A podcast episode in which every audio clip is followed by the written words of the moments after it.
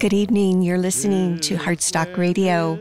I'm Carol Murphy, your host, and today we have a guest joining us from Canada. In just a moment, she will be with us and tell us all about what she is up to there.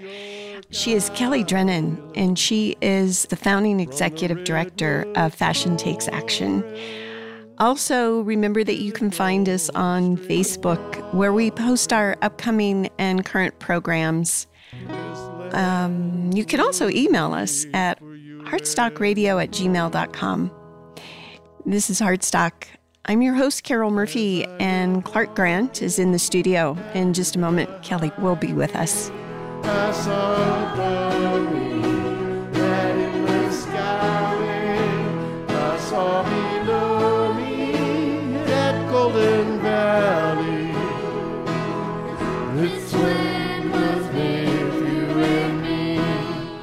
Welcome to Heartstock Radio.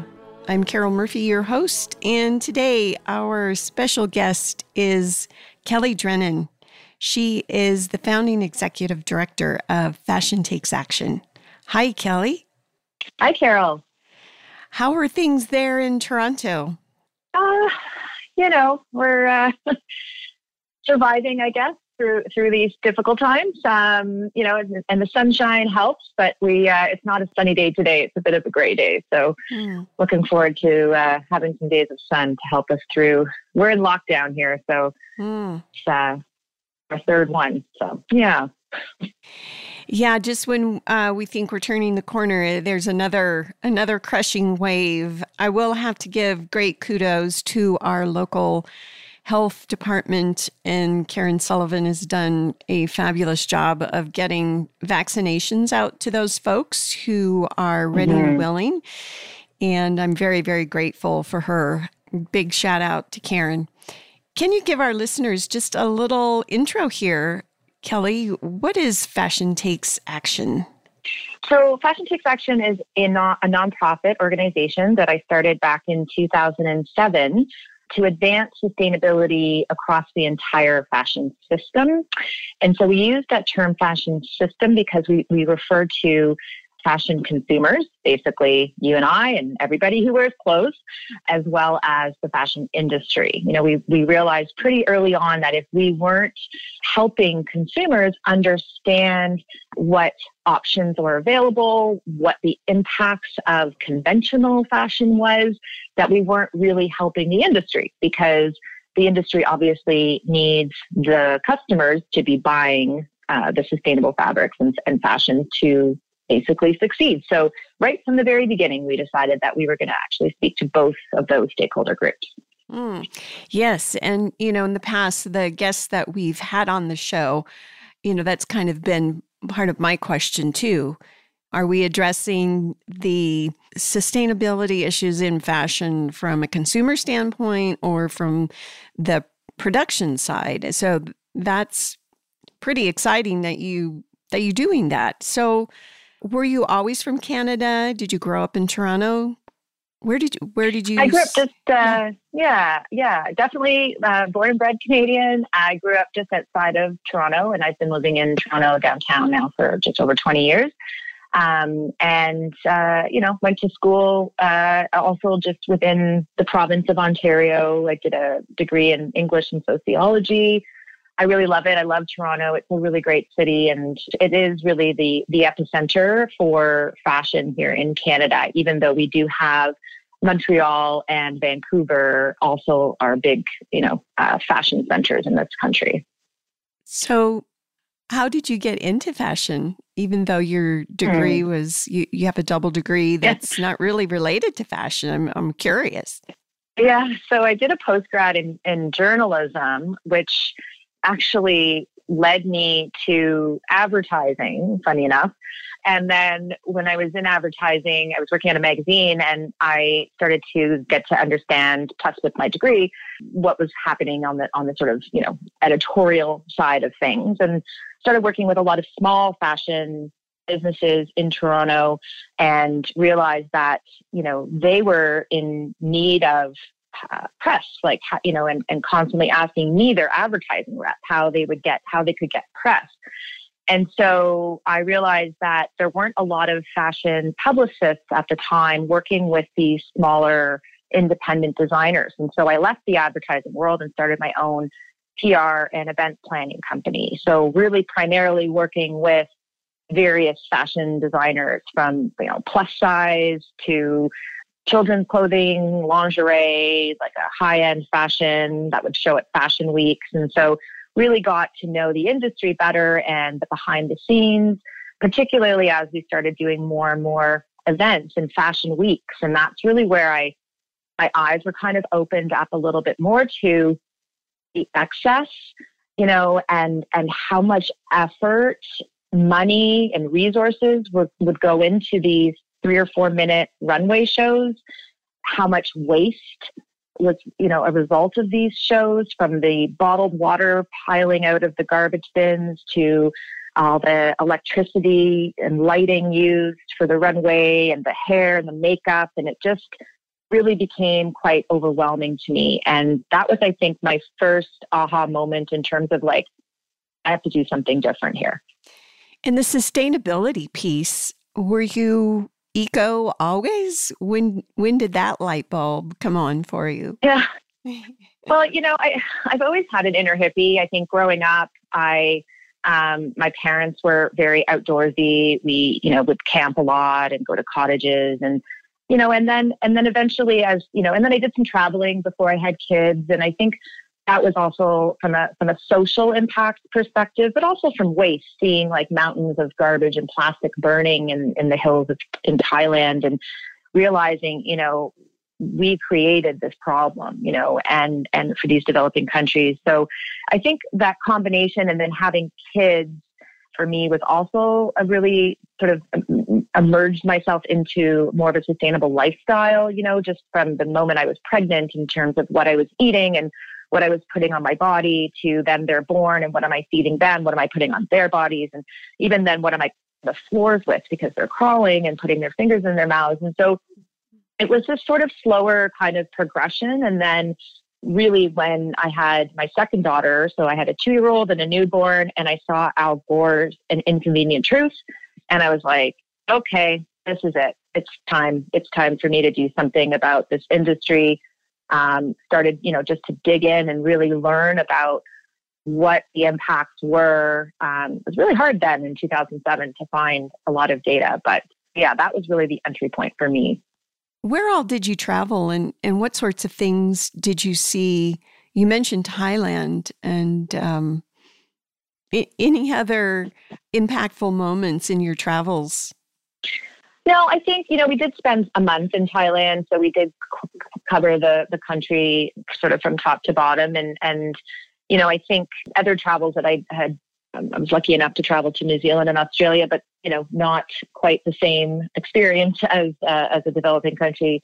Yeah, I think, you know, it was really just, I think that exposure to, you know, the poverty, the lack of support that is provided in these countries around, like, I mean, really it was the garbage that would just stand out to me, the smell of it, the sight of it. You know, we're on a train traveling province to province and seeing these out the window, just these piles and piles of plastic burning, and, you know, the toxic fumes that are coming off of this, and there's kids playing nearby. And just that really, I think for me, made me really start to think about how, you know, I'd lived a pretty insular life, I think, in terms of, you know, living in North America and having maybe traveled around North America, but that was my first real exposure to what conditions were in other countries, and then particularly how the Western world has impacted these people and their lives. And JD, can you talk a little bit about the history of your organization, you know, when it was started, and kind of bring us up to speed to where we are today? Yeah, so it was 2007, as I mentioned. I had these 2 small children. I seen An Inconvenient Truth. I felt compelled to do something as a publicist and as an event planner for the fashion industry.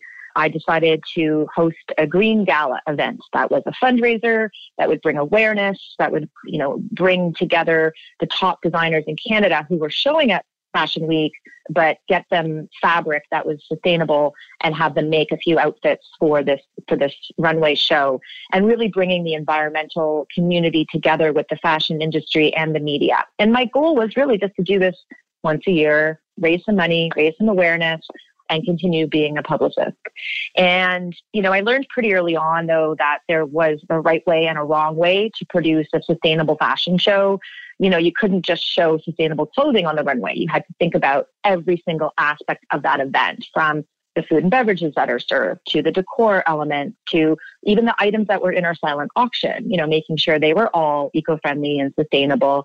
Even the lighting was LED. We even had a carbon offset company offset it. So that was a real, for me, deep learning opportunity. And as a result, there was a ton of press, and my phone literally was ringing off the hook from coast to coast, designers, even in the U.S., asking me, is there such a thing as eco-friendly thread, or where can I find recycled buttons? And I didn't know any of this. I thought, I'm a publicist. You're the expert. Right. Well, so I just started digging, and I was like, yeah, I can see how frustrating it might be for these designers who, are really passionate about this, but there's no resources out there. So I went to all the different existing Canadian fashion industry organizations and said, hey, I think this is a movement, and I think that it would serve you well and your members well to have some sort of a green, because even sustainability wasn't a word then, really. It was like green everything. So, having a green kind of like division of the organization so that those members who want to learn about, being more environmentally friendly can have some resources. And, oh, no, that's just, we're not interested. And I was probably, the crazy hippie, back then. And so just, went on again the next year, did another green gala, got a lot more press and awareness. And then it was 2009 on Earth Day that we actually launched as a members-based organization. And so at the time, more of an activist, I'd say, for sure, and working with the small independent designers, because the big brands were not thinking about sustainability at all. And I never in a million years thought I'd be working with some of those big players, But over the years, slowly as they started to wake up, we realized that there was a real big opportunity for us, I think, in terms of, having the greatest impact, working with those big brands who, represent, 90% of the clothing that's being made, presented an opportunity for us. And so we started a World Ethical Apparel Roundtable, so an annual conference to really bring the industry together, to bring the small designers, but the big ones as well, and global leaders to share best practices and really kind of foster a community for the Canadian industry around sustainability, ethics, and circularity. And so today, 7 years later, we're still going strong, even though we can't have those conferences in person anymore, but we have a monthly webinar series that tackles a bunch of different topics, and our audience has become quite global because of the fact that we are all online now, and still work with the small independent designers to some degree, but a lot of our focus has shifted on some bigger picture and more of a systems change approach, I'd say, that we've taken. We really understand our role in this space is to identify the barriers that exist, both from a consumer perspective and from an industry perspective, and then do what we can to find solutions to those barriers and really break them down and get us to accelerate towards a level of action that we really need. The clock is ticking, and yeah, it's time to take action for sure. Mm-hmm. Yes, and you mentioned COVID. Are there any silver linings to this COVID cloud that we all are finding ourselves in these days? Yeah, that's a great question. I think, it definitely impacted us. We have a school program that we deliver to students that are aged 8 to 17. So it's really unique. I think even globally, no one's really talking to them that young about the impacts of fashion. And we were going into the classrooms and doing these workshops, a half day or even a full day. So of course now, we had to pivot last year to figure out, how do we still offer this enriched programming and empower future consumers and climate leaders, really, but in a virtual or digital way? So, the fact that we've now, a year later, have a suite of products that can be delivered virtually is exciting for us, because we're not so limited geographically anymore in terms of where we can deliver the program, because anybody can access the information now from across Canada or even anywhere in the world. So that's something that we didn't foresee happening, but was kind of a nice thing. And then the other one was the conference. You know, as I mentioned, before COVID, I mean, 80% of our audience was Canadian. Now it's about 45% Canadian, 25 US, and about 30 international. And the numbers have tripled. So in terms of, you know, physically attending the conference, now virtually attending the conference, we're reaching a wider audience. And so I'd say those are the two that really stand out for me. You know, it's interesting, your question, because I'm always trying to kind of focus on the silver linings in this. It's what gets us through, I think, some of these harder times. Yeah, definitely. I agree. Yeah. And there are some, you know, as tragic and difficult as these times have been for many, many folks, there are some upsides, you know, and that definitely helps me as well, Kelly. I can relate. So we're going to take our midway point break here in just a moment. We will be back with Kelly Drennan of Fashion Takes Action.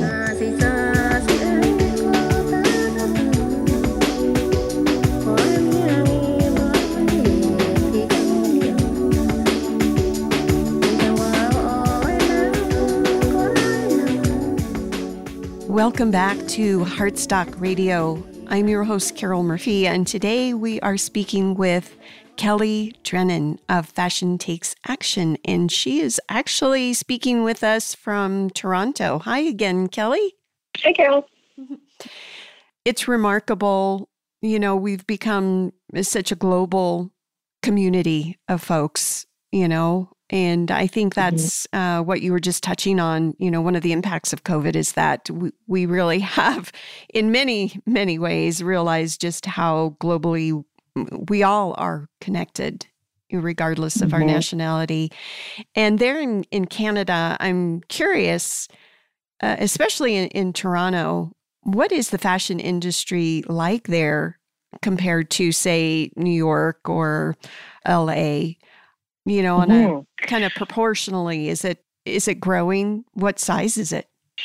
Yeah, I think it's definitely, like I mentioned, Toronto, Montreal, and Vancouver tend to be really the three cities here in Canada that have, you know, successful fashion industries. It's growing for sure. And I think even more so from a sustainability perspective, we have a lot of designers who make locally, who are now sourcing sustainable fabrics. There's a lot that are doing some upcycling.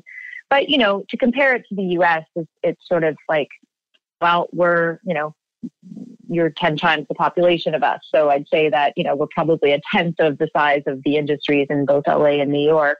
And our fashion week has never really been, you know, what we see in New York and LA and Paris or Milan or London. But And now it's actually, even before COVID, it was put on pause. You know, a lot of these fashion weeks have been rethinking that model. And as I earlier stated, in terms of that, my experience with fashion weeks, and I think COVID maybe has got people even thinking further now about how sustainable fashion weeks really are. And, you know, all the flying that the media does around the world, going to all of these different shows and really for, you know, like I said, a 5-minute presentation that could all be done much differently and with a lighter carbon footprint. So, you know, I think the Toronto industry here is big. It's not, you know, just limited to designers though. We've got stylists and models and sewers and like tailors and manufacturers and pattern makers, and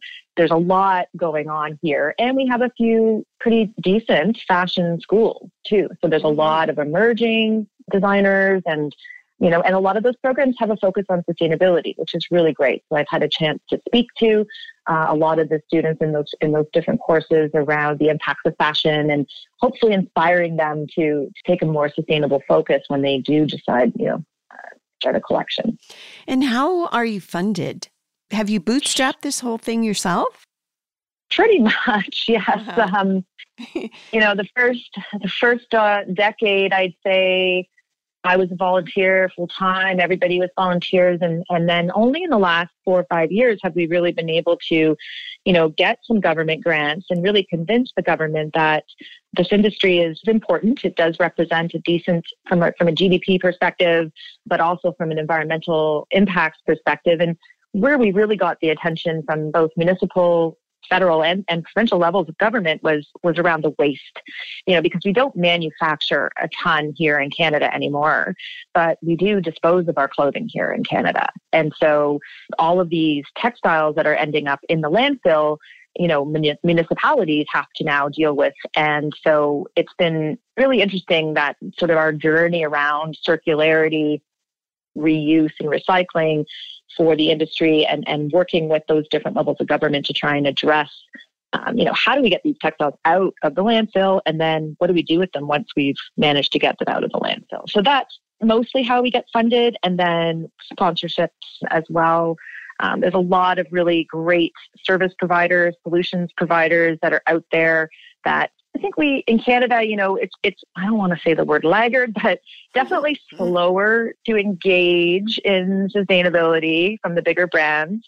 But I'd say, you know, in the last 4 years, we've seen some pretty good progress. A lot of them are still too shy to talk about it, which frustrates me. But because I have personal relationships with them, I know that they're doing things.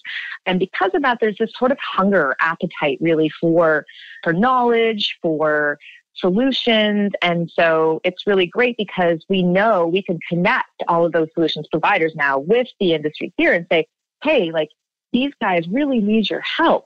You need to, you know, whether that's a technology or some innovation that they have, whether it's a new fabric or a tool that they can use to trace their supply chain. There's no shortage really of solutions that are out there for the industry. So we're really proud to kind of be able to connect those players together. And that's a good segue to the next question. Who are your partners? Any organizations or folks in particular that you'd like to give a mention of here? That would be awesome. Yeah, I think globally we're connected with a number of different organizations. There's, in the U.S., Accelerating Circularity and the Textile Exchange, both fantastic organizations. You know, over in the UK, there's the Ellen MacArthur Foundation, and in Europe, there's Fashion for Good.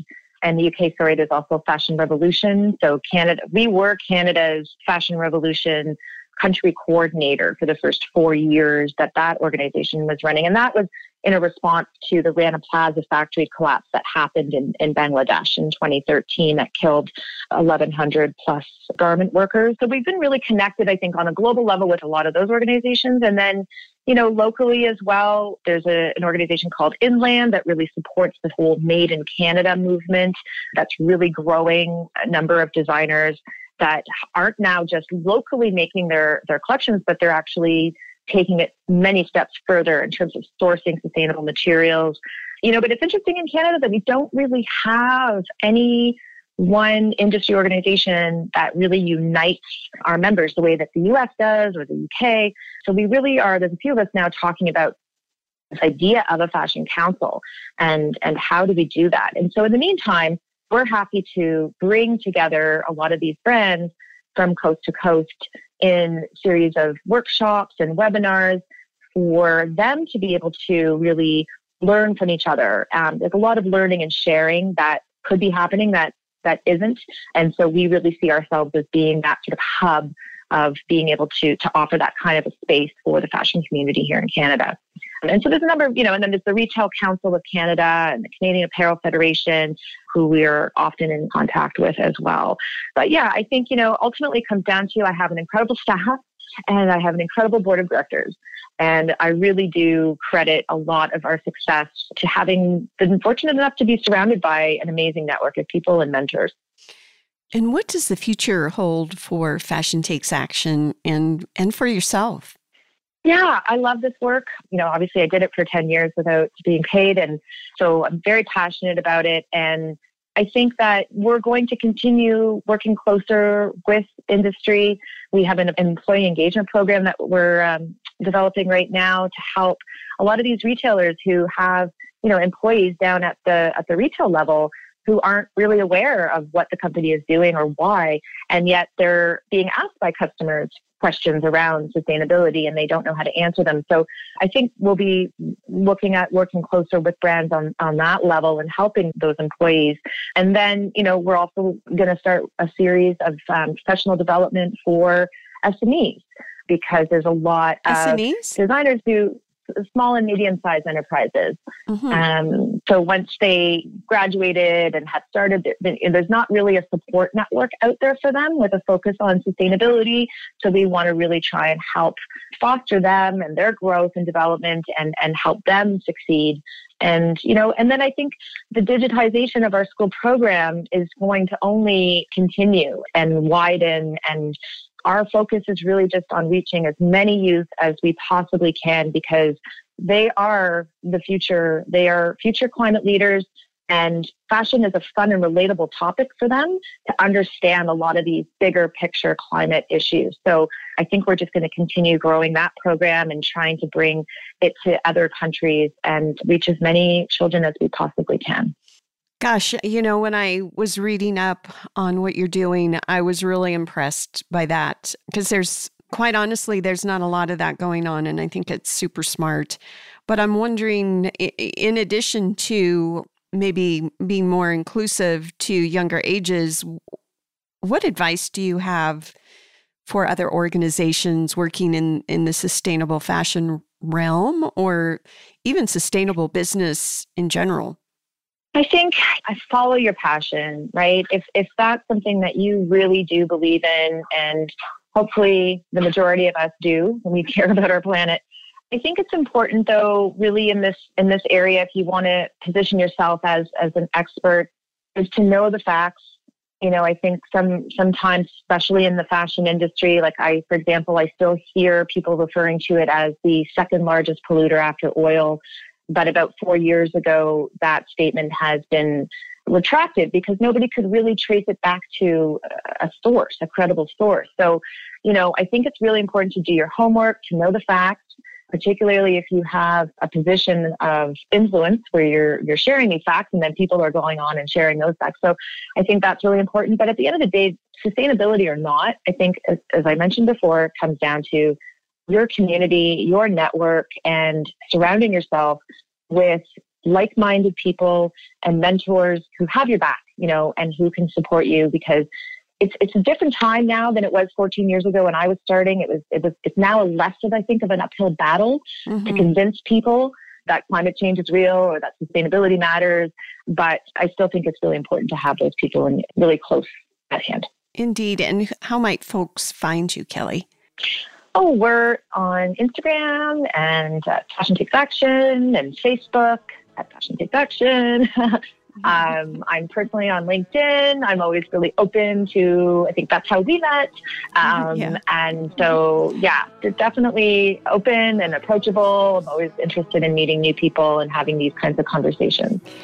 Thank you so much for being our guest on Heartstock. And as usual, we will be back next week. This is Heartstock. Once again, thanks to Kelly. Thank you for having me. Peace.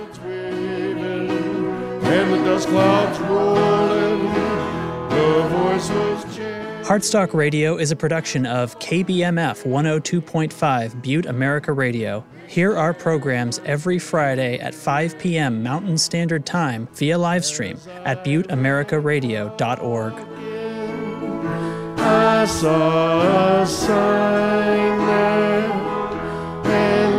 The sign it said, no trespassing, but on